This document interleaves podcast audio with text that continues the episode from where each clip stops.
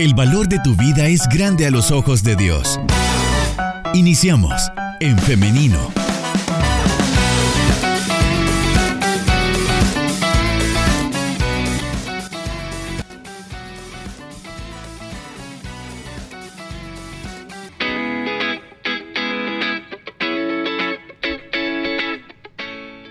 Ya estamos en vivo. Saludos para quienes nos están sintonizando. Gracias por estar en nuestra sintonía. También gracias a todas las personas que desde ya están participando con nosotros. Bueno, son las 9 de la mañana con 47 minutos. Llegamos ya al momento de la entrevista. Y como le estuve mencionando hace algunos minutos, hoy vamos a hablar acerca de la infidelidad en el matrimonio. Para ello ya nos acompaña el pastor Mario Roque, a quien damos la bienvenida en esta mañana. Un gusto, hermanos, poder saludarles. Hermana Liz, también una bendición saludarle a usted. Gracias por la invitación y aquí estamos eh, en lo que podamos servirles en esta mañana. Gracias a usted, pastor, por aceptar nuestra invitación y tener la mejor disposición para estarnos acompañando en esta mañana. ¿Cómo se encuentra? Por cierto, antes de iniciar nuestra entrevista, es bueno que preguntemos eh, a las personas con las que interactuamos diariamente cómo están. Eso es muy importante. Ah, pues bien, hermana, gracias al Señor. Eh, él ha sido bueno con nosotros, nos ha rodeado con su amor, con, la vida. Estamos bien eh, y siempre con el deseo de querer servir, servirle a Él y servir a los demás, servir a su iglesia. Así es que aquí estamos, hermanos, con todo para poder eh, siempre ser instrumentos en las manos del Señor. Amén. Bueno, que nos alegra mucho. Bien, pastor, vamos a dar inicio entonces con nuestra entrevista preguntando qué es una infidelidad. Y yo sé que parece algo obvio, pero permítame explicarme. Existen muchos eufemismos para este caso, es decir, se escuchan em, excusas como solo fue un mensaje, solo fue una conversación en redes, solo fue una salida. Es por esto que em, hago esta pregunta de qué es una infidelidad. Ok, creo que tenemos que partir eh, desde el plano eh, quizás mm, de la palabra, ¿no? O sea, infidelidad es una persona que no es leal a un compromiso que se ha adquirido, a un pacto que se ha tomado. Eh, hablando en particular del matrimonio, la infidelidad no es más que entonces el quebrantamiento de ese compromiso, de ese pacto que en su momento se estableció en el matrimonio. Muy bien. Disculpe que tengo una pequeña alergia y estaba estornudando, pero bien, continuamos. Em, pastor, ¿qué es lo que pasa o qué es lo que provoca que se llegue a esto de la infidelidad? Ok. Eh, en verdad, hermana Alice, yo creo que hay que comprender la dinámica del comportamiento del ser humano. Cuando nosotros notamos en escritura, especialmente donde se hace alusión por primera vez al acto del matrimonio.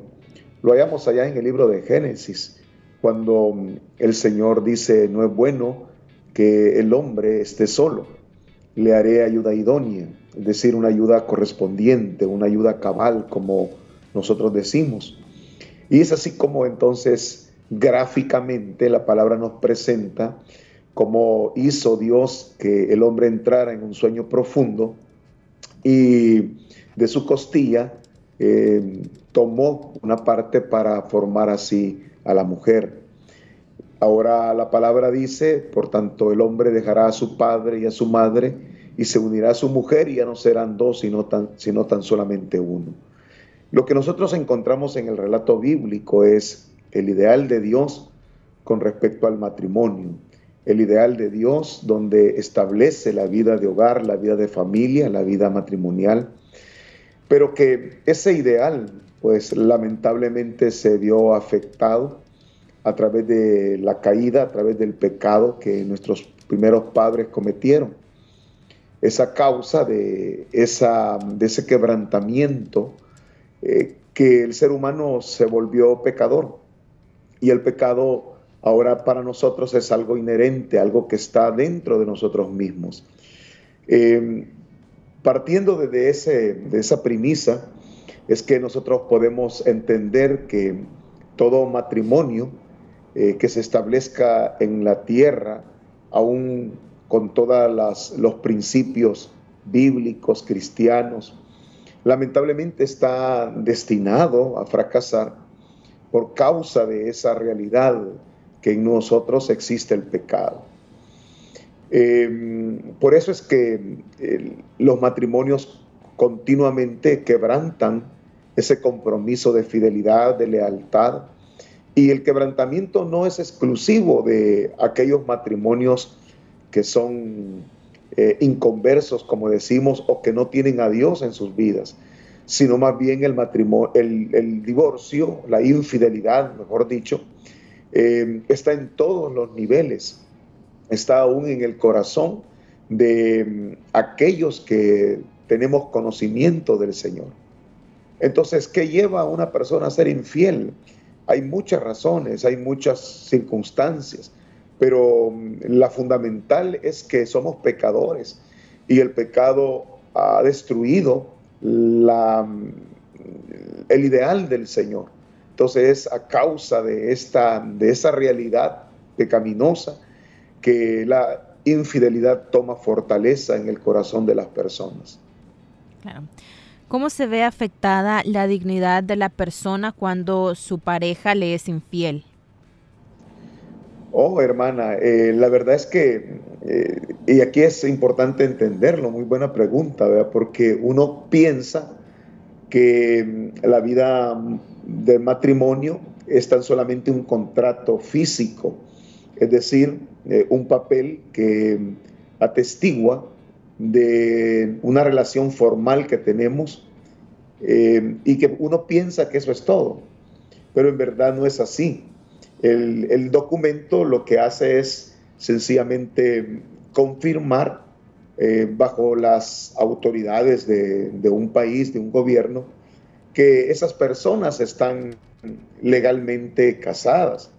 Pero más allá de ese documento físico, se establece un vínculo, un vínculo donde se entregan las emociones, los sueños, nuestros anhelos, un vínculo donde todo el ser se conjunta y se une con la otra persona.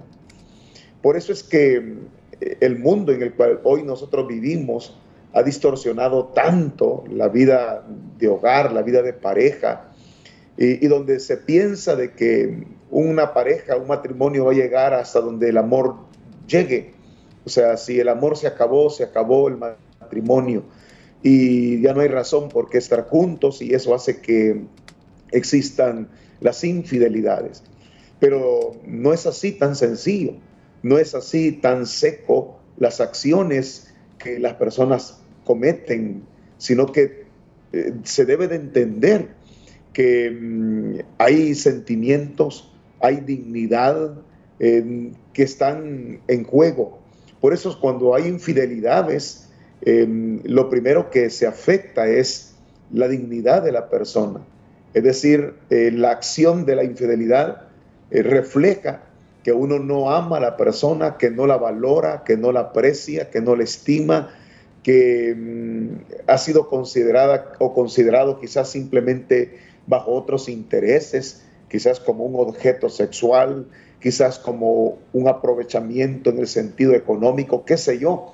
Entonces, pero ante esas acciones, en verdad lo que se afecta es la dignidad, el valor, los sentimientos, las emociones em, que el ser humano posee. Entonces, no solamente es, eh, la infidelidad no solo es un acto físico de, de deslealtad, sino que la infidelidad es el quebrantamiento de esa confianza que se tenía hacia la otra persona y por ende eso afecta eh, muy marcadamente las emociones y la dignad de, la persona afectada. Pastor, ya que nos posicionamos en esto de que eh, daña la dignidad de la persona, daña profundamente a la persona, ¿es posible perdonar una infidelidad? Eh, bueno, hermana, eh, en verdad que sí, la verdad que, eh, bueno, primero hay que entender, ¿verdad?, lo que, a lo que significa el perdón. Y es que lo que sucede, si nosotros nos vamos a la escritura, en el Evangelio de Mateo, nosotros en el capítulo 19, encontramos que una de las causantes para que un matrimonio llegue a, a su fin es la infidelidad es el adulterio. Eh, es decir, eh, una vez una persona ha cometido adulterio, con ello refleja que ha quebrantado su lealtad en el hogar, su lealtad a ese matrimonio. Y eso da pauta para que eh, una persona pueda decir, hasta aquí llegamos, ya no más. Pero cuando nosotros vemos en escritura, siempre el Señor nos, nos invita a perdonar nos invita a, dar una oportunidad a aquellos que nos han dañado, que nos han ofendido. Entonces, creo que sí es importante poder brindar el perdón. El asunto es si la persona que ha transgredido en verdad está arrepentida. Porque de qué serviría que eh, la víctima perdone al agresor pero el agresor no está humillado, no está arrepentido. Entonces, en poco eh, puede servir el perdón. En este sentido, la persona que ha ofendido, si no pide perdón, si no está humillado, no, si no se arrepiente de sus, de sus actos, significaría que mm, no hay en su interior ningún proceso de, de redargüimiento del espíritu que lo lleve a cambiar su conducta de vida. Y si no hay ningún proceso de confrontación, entonces esta persona va a continuar siendo la misma. Por eso creo yo que el perdón debe de ser concedido si también la otra persona está arrepentida y demuestra con sus acciones em, un profundo deseo de restaurar la relación matrimonial.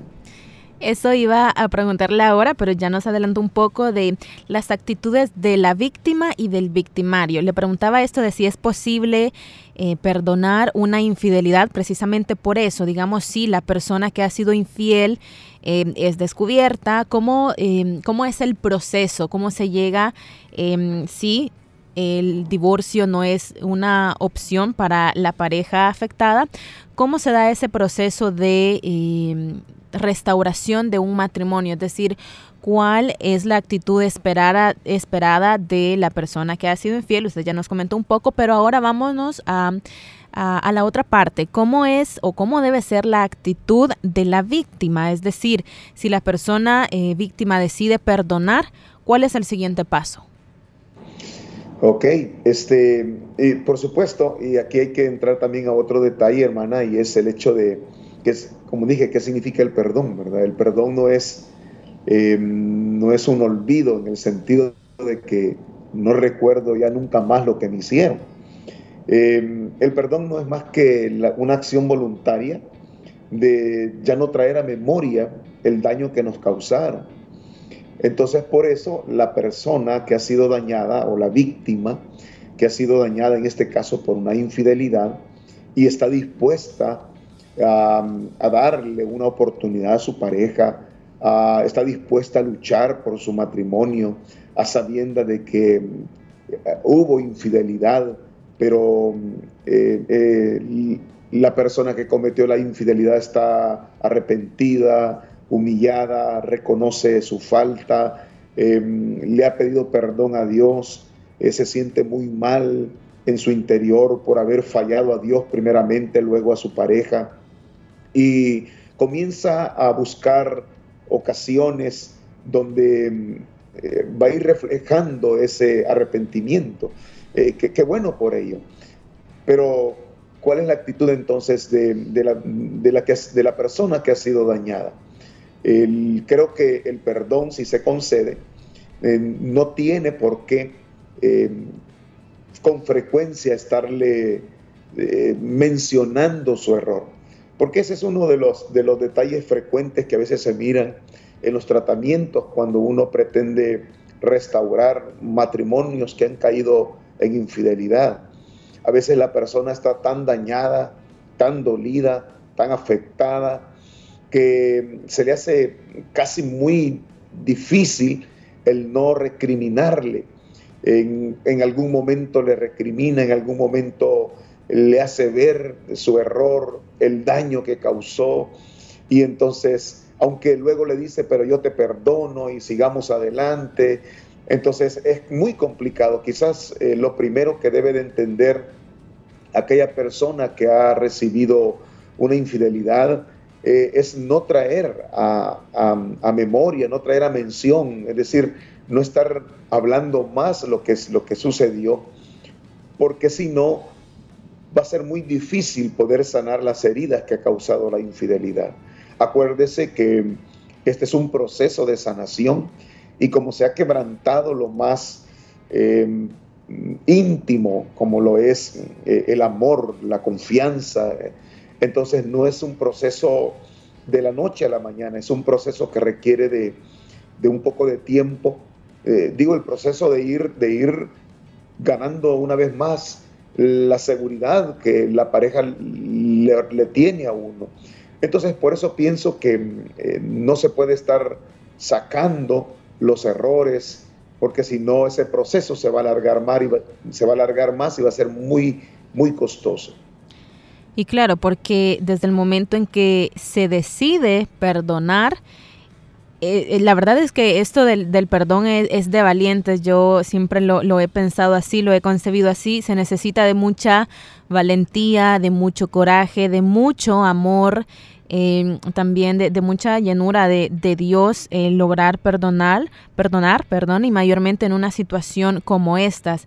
Em, pastor, quisiera comentarle ahora una pregunta que nos envían a nuestro WhatsApp y nos dice de la siguiente manera. ¿Qué se puede hacer si el cónyuge no está arrepentido y solo le dice a la esposa que ella esté tranquila porque está en casa, pero que él no puede dejar de ser infiel? ¿Puede esta esposa dejarlo y divorciarse? Ok, es, como ya lo dijimos, hermana, eh, bíblicamente, bueno, nosotros en la palabra eh, encontramos quizás dos, dos argumentos, uno de ellos el que he mencionado en Mateo capítulo 19, y el otro que encontramos allá en Primera de Corintios, capítulo 7, cuando eh, Pablo habla de que mm, la muerte es también el otro elemento que hace que una pareja pueda, eh, que se termine un matrimonio y que una pareja pueda volver a buscar eh, un nuevo hogar. ahora, en este caso en particular, como usted lo está mencionando, la, la persona tiene eh, bíblicamente la, aprobación, de, si así lo desea, de ponerle punto final a su relación matrimonial. Lo que pasa es que tampoco es muy fácil, no, no es sencillo solo decir, vaya, pues me fuiste infiel, ya estuvo, se acabó. Detrás de, esa decisión que se puede tomar hay una serie de, de mm, factores, eh, quizás están los hijos, eh, la condición económica, eh, cuántas cosas no. Em, em, la sociedad misma que tiene un efecto. Pero em, en lo personal yo creo que eh, una persona que su matrimonio ha sido quebrantado y, y, la otra persona no muestra arrepentimiento, eh, creo de que es un matrimonio que no va a dar ningún resultado. es una relación que no conduce a nada es una relación matrimonial que mm, se quebranta lo más íntimo, lo, fundamental, y esta persona entonces no tiene conciencia de eso. allí depende de, que, de la persona, de si está dispuesta a vivir así bajo esa realidad, y es lo que hablamos, ¿no? O sea, ahí su dignidad está siendo pisoteada, lastimada, es decir, acepta que su pareja tenga otra relación con otras personas, pero yo estoy aquí tranquila, yo soy, yo soy la esposa de, de él, ¿verdad? Y las otras son quizás las amantes. Entonces, y yo tengo esta casa y aquí él me da seguridad, pues si la persona se siente bien así, em, es decisión muy personal. Pero yo creería que nosotros somos seres que tenemos dignidad, que tenemos valor, Y si yo voy a estar con alguien que me va a estar haciendo, eh, que me va a humillar, que me va a pisotear, que me va a afectar mis sentimientos, que no, valora, no va a valorar eh, mi vida, eh, no hay razón del por qué estar con alguien así. Yo le invitaría a esta persona que quizás primero busque consejería para que amplíe su, su contexto, su realidad.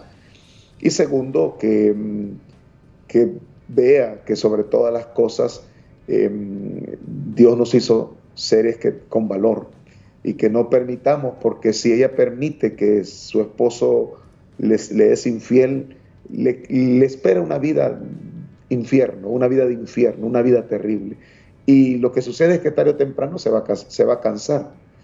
Va a pasar quizás así un par de años, pero llegará un momento donde va a decir, no, mejor estoy sola. Y yo no soporto que me maltraten, que me, me vean como nada. Entonces yo por eso aconsejaría que busque la orientación pastoral y que valore, pues, eh, considere lo que estamos hoy conversando con ella. Pastor, cuando ya se ha tomado la decisión de perdonar, ¿importan los detalles o es contraproducente contarlos?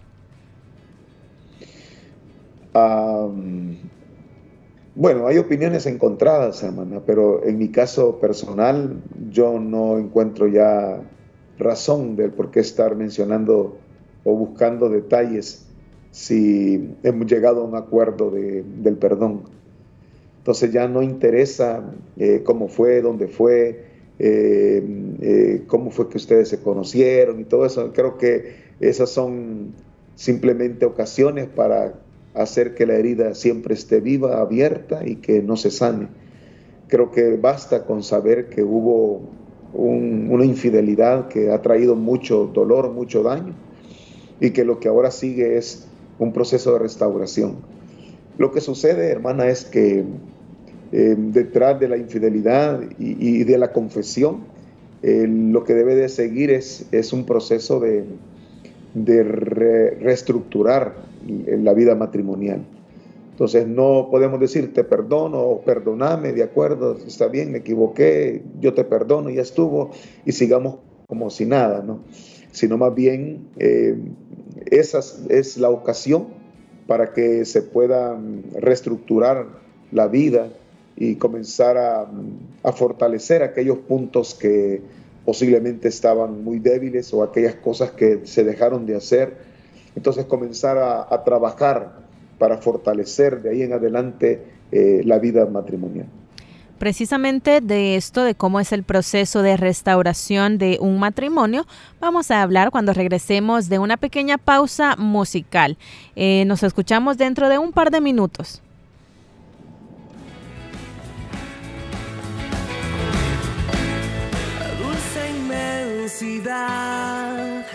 Divina libertad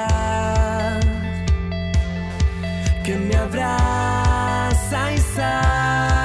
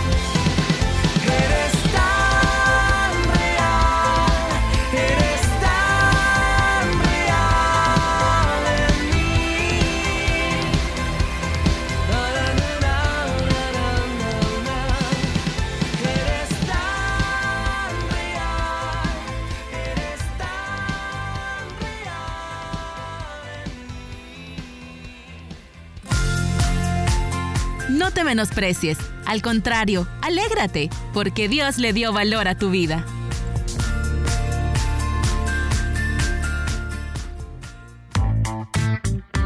En femenino, nuestro lenguaje es la familia.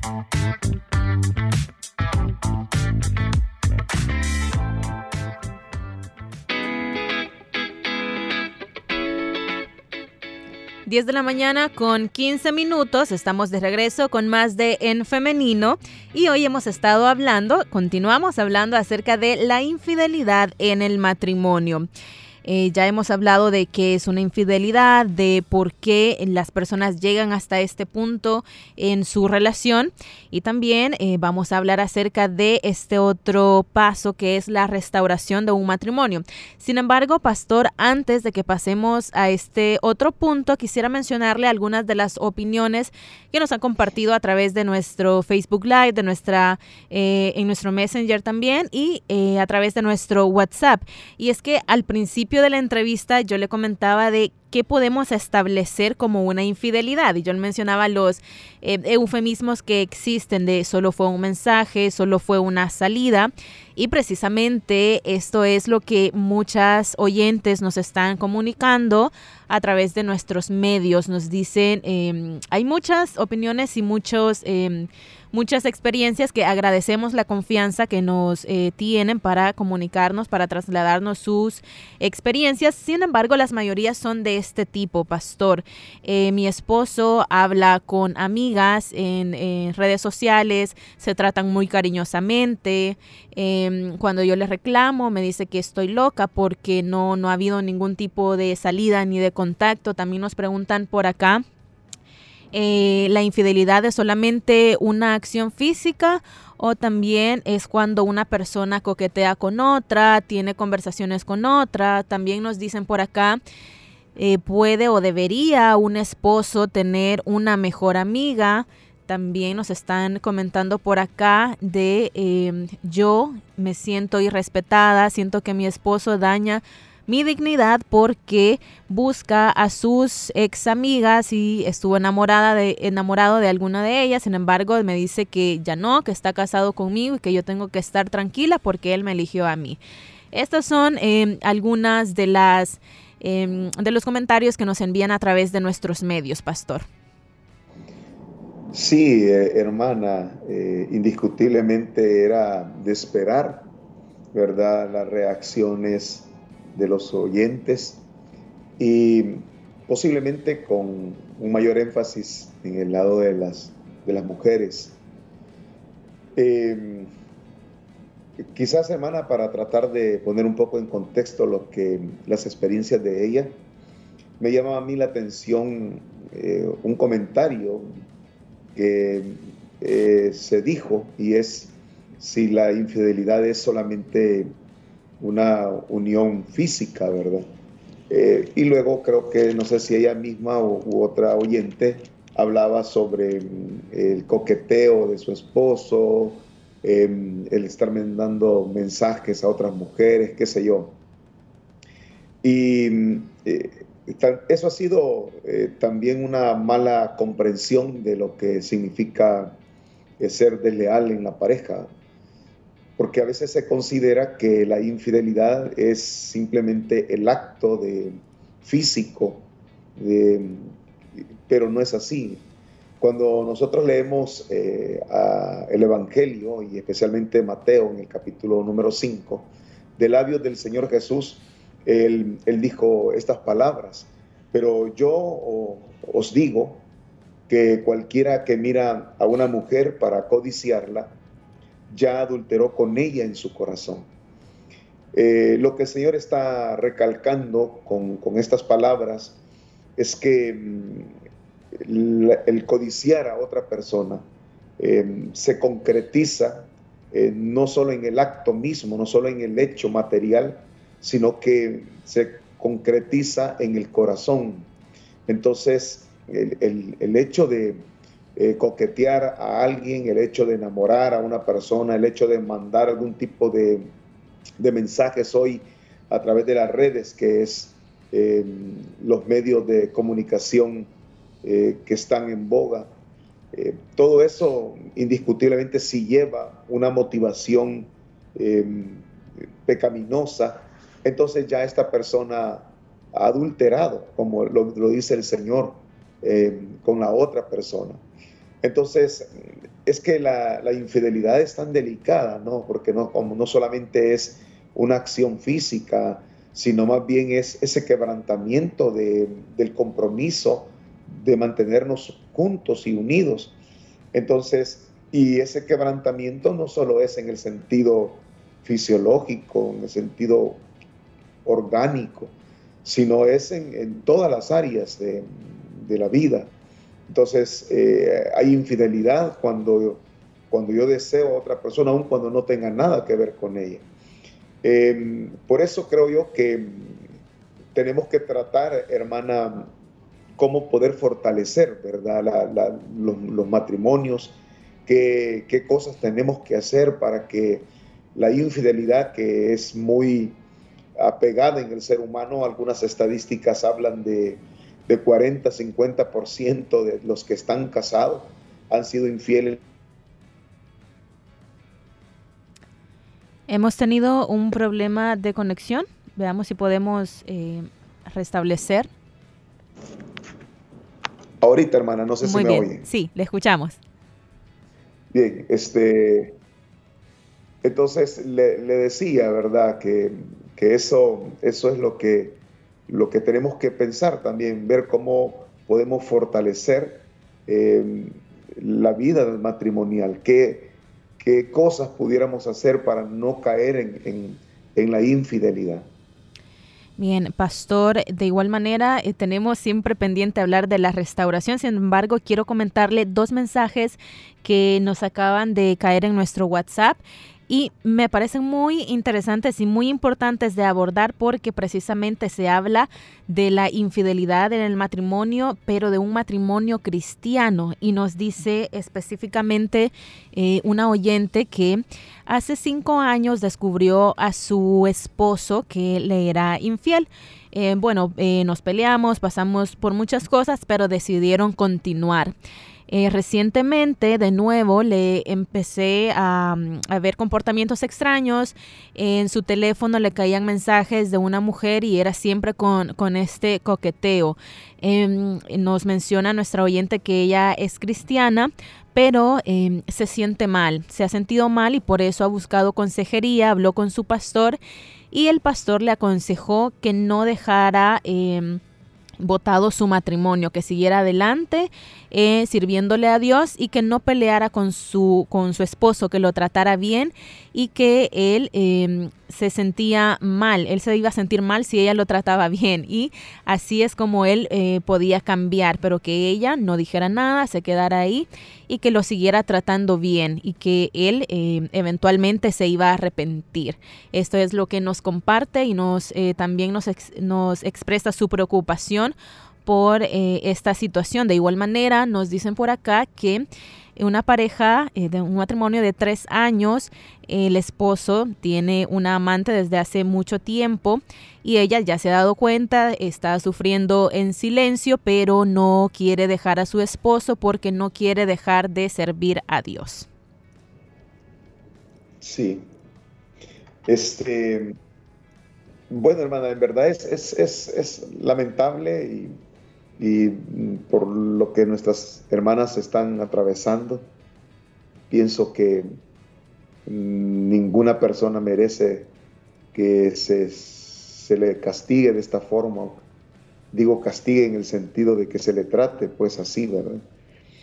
Eh, con respecto a la primera hermana, eh, indiscutiblemente la consejería es, es una vocación eh, la consejería es, este, es un arte y yo respeto la, opinión que el hermano le ha dado a ella. Pero yo quisiera agregar más, ¿verdad? Y es que eh, bíblicamente eh, la Biblia nos llama a confrontar. la confrontación es el, el, único paso para que los problemas puedan resolverse sino así como lo, hace Dios con nosotros. O sea, el Señor nos confronta a nosotros sobre nuestra realidad cuando nos equivocamos. Él no hace caso omiso de nuestras faltas. Él no nos deja, sino que siempre buscará la ocasión para confrontarnos. Nos confronta a través de la palabra, nos confronta a través de eh, nuestro trabajo cuando lo perdemos, nos confronta a través de ciertas eh, situaciones que Él pone para que podamos nosotros entender que el camino que llevamos es un camino torcido. Y por eso creo yo que eh, la manera de resolver los problemas de infidelidades es hablando, eh, no callando, sino hablando. Eh, yo sé que hablar implica arriesgarse, porque hablar puede llevar eh, a la decisión a la otra persona que se diga, mira, terminemos ya esto. Y terminar el matrimonio puede significar para la persona afectada quizás no solo una pérdida de su, de su matrimonio, sino el que van a decir sus, sus familias, sus hermanos de la iglesia, los vecinos. Eh, eh, hay una vergüenza y por evitar la vergüenza uno prefiere mejor sufrir a, a solas, a escondidas. Pero creo que ese es un camino muy, muy peligroso y no es el camino que en la, en escritura encontramos. En la escritura nos llama a hablar y aunque vamos a tener consecuencias, eh, Dios está con nosotros y Dios nos va a sacar adelante. Entonces yo no le encuentro lógica cómo es que un matrimonio permanece junto cuando, cuando no se aman, no se respetan, no se cuidan, no se atienden, cuando no se fortalecen entre ellos. O sea, están simplemente por estar, porque tienen hijos, porque eh, ya, están, ya se acostumbraron, eh, porque hay ciertos intereses que pueden ser mutuos. Entonces, ¿qué, qué distorsión más más terrible de lo que en verdad nuestro Padre diseñó con respecto al matrimonio.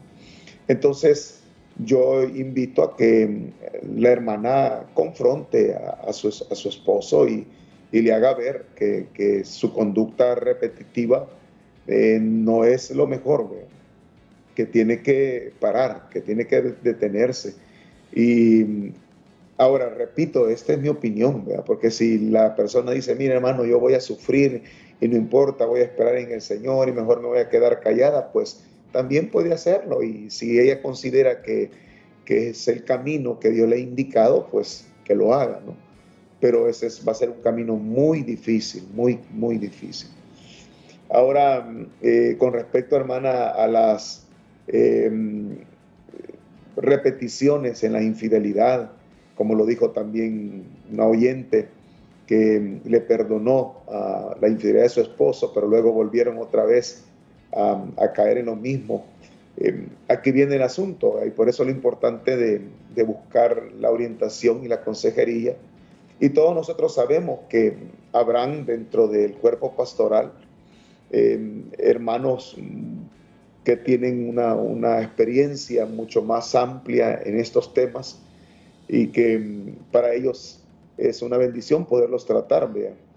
Entonces, buscar la ayuda de estos hermanos que, que saben que lo que hay que hacer en este caso es reestructurar la vida matrimonial. Es decir, no solo es perdoname, eh, no lo vuelvo a hacer y ya la otra persona está bien, te perdono, eh, vos sabes que yo te amo y quedamos así, sino que lo que sigue después de la confesión es eh, comenzar a analizar lo que nos llevó a, esta falta, a este pecado. Eso es lo que se le llama reestructurar la vida. Entonces, si yo tengo una, o, lo que me llevó fue que a través del, internet yo me contacté con esta amiga de hace años, entonces lo que yo tengo que hacer es romper esa relación, eh, no volverla a contactar, sacarla de mis contactos eh, si yo tengo una compañera de, de, trabajo que fue ella la que, la que me sedujo, voy a, a, poner un ejemplo, este, entonces yo tengo que cortar toda, toda comunicación con esta persona. Es más, si, si en el trabajo el, ambiente se vuelve muy tenso y hay que reconsiderar si sería lo más adecuado permanecer ahí. Acuérdese el texto bíblico en el caso de José, que la mujer de Potifar le, le sedujo al punto que, que José tuvo que salir huyendo y por esa decisión terminó en la cárcel, pero se mantuvo eh, fiel al Señor. Entonces yo creo que eh, hay que reestructurar, hay que comenzar, y entonces aquí viene el asunto, hermana, si, si lo que me llevó a la infidelidad fue eh, la falta de amor, la falta de atención, la falta de cuido, la falta de, entrega en la parte de la intimidad, entonces comenzar a hablar todos esos detalles, ponerlos en la mesa de discusión para que volvamos una vez más a, hacer de nuestro matrimonio un matrimonio estable, un matrimonio fuerte, donde no le demos lugar a las infidelidades. Hermano, ahora usted nos ha comentado em, lo que le, le, decía anteriormente de cómo es el proceso de restauración de un matrimonio. Ahora, ¿quiénes deben acompañar este proceso? Bueno, está entendido, hermana, que en, los procesos de restauración lo ideal es que estén ambos, ¿verdad? O sea, si, si ambos están dispuestos a, cambiar o a luchar por su matrimonio, tienen que exceder. Generalmente, no digo que así sea, eh, pero generalmente las hermanas toman la iniciativa porque en las mujeres hay una conciencia más desarrollada de querer preservar su vida de, hogar más que en los varones. No digo con esto de que no hayan varones que luchen, por supuesto que los hay. Pero lo importante es entonces que ambos eh, se presenten y que ambos puedan escuchar la orientación. Ese es uno de los errores que dentro de la consejería se puede dar, cuando se aconseja solo a una de las partes eh, lo mejor es y lo ideal es que estén ambos, porque el matrimonio eh, lo forman dos personas. Entonces hay que hablarles a los dos, eh, salvo que uno de ellos no quiera, pero si no quiere, entonces ahí ya se refleja y se demuestra que no tiene voluntad para luchar por su matrimonio. Pero lo ideal es que estén los dos. ¿Son los dos con un pastor, con un psicólogo? ¿Cómo debe ser? Sí, así sería, hermana. Eh, ya sea si hablamos desde el punto de vista espiritual eh, de la iglesia, pues la pareja tiene que buscar a un pastor y no necesariamente al pastor em, de su zona, si hablamos de, de Elín, no necesariamente al pastor de su iglesia, si hablamos de, otra denominación sino a aquel pastor, a aquel ministro que, mm, al cual ellos tengan confianza y que sepan que en verdad les va a ayudar, ¿verdad? Entonces el pastor les va a atender, eh, van a programar una serie de, reuniones porque cuando se trata de restaurar la vida del matrimonio, no es, hermana, una exclusiva sesión, ¿verdad? no solo es eh, un momento donde platicamos y ya estuvo, sino que hay que darle seguimiento a ese proceso de recuperación o de restauración. Entonces tienen que estar los dos con el pastor em, eh, o con, en el caso de que buscaran a un psicólogo, que es un profesional de, la salud también, salud mental, eh, para que pueda orientarles, ¿verdad? A través de ciertas mm, técnicas, de ciertos principios eh, qué pasos tienen que ir dando. Pero en todo caso, eh, nunca una restauración de este tipo em, es eh, en una sola y exclusiva ocasión. Siempre habrán varios momentos donde se tiene que ir revisando el avance y luego ir poniendo nuevas directrices y con el paso de los días, de los meses, se va a ir viendo qué tanto han superado esta crisis y a medida que la vayan superando, así entonces el profesional, el pastor va a ir considerando si ya llegó el momento de dejarlos solos. Muy bien, pastor. Quisiera finalizar compartiendo em, las opiniones, algunas opiniones de nuestros oyentes. Nos envían saludos desde Santa Ana, Tomás Ochoa y nos dice que cuando una mujer calla y empieza a tratar bien a su esposo ante una infidelidad, básicamente lo está premiando por ello. Nos dice también que ninguna mujer debe tolerar la infidelidad. Tristemente, esto es una realidad dentro de las iglesias. Se debe hablar seriamente y debe ser inaceptable que se repita. También nos mencionan por acá Em, esta realidad es muy triste, sin embargo, es lo que pasa dentro de, la, de las iglesias. Hay muchas hermanas que están sufriendo en silencio. Nos comentan por acá también, nos dicen que... Em, cuando la mujer, en este caso, bueno, sabemos que la infidelidad puede ser de parte de la mujer o del hombre, sin embargo, em, hemos estado hablando eh, o nos han estado enviando muchos más mensajes mujeres, es por esto que nos estamos refiriendo de esta manera, y nos dicen que cuando una mujer se siente humillada por su pareja, es muy difícil volver a confiar y olvidar.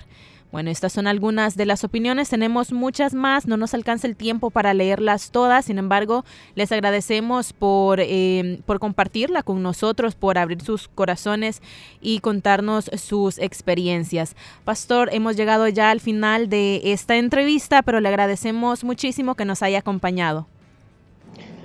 Muchas gracias, hermana, gracias a usted por la invitación y fue para mí un placer eh, poder conversar con, con, ustedes, con los oyentes y eh, indiscutiblemente nos queda siempre el reto al escuchar tantas opiniones como ministro el poder seguir orando por los matrimonios, el seguir considerando estos temas dentro de nuestras predicaciones. Que Dios, hermana, eh, abunde en gracia en su vida y en la vida de los que han escuchado este programa. Cuídense bastante. Un abrazo para cada uno de ustedes. Amén, hermano. Muchas gracias para eh, a usted también. Saludos y le deseamos un feliz día. Gracias, hermana. Dios le bendiga. Dios le bendiga.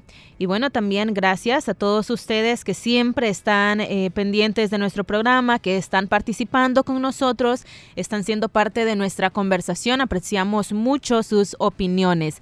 La invitación es para que el día de mañana, si así Dios lo permite, nos escuchemos a las 9.30 en punto en otro programa más de En Femenino. Nos escuchamos y nos vemos a través del Facebook Live. Hasta mañana. Que tengan un feliz día.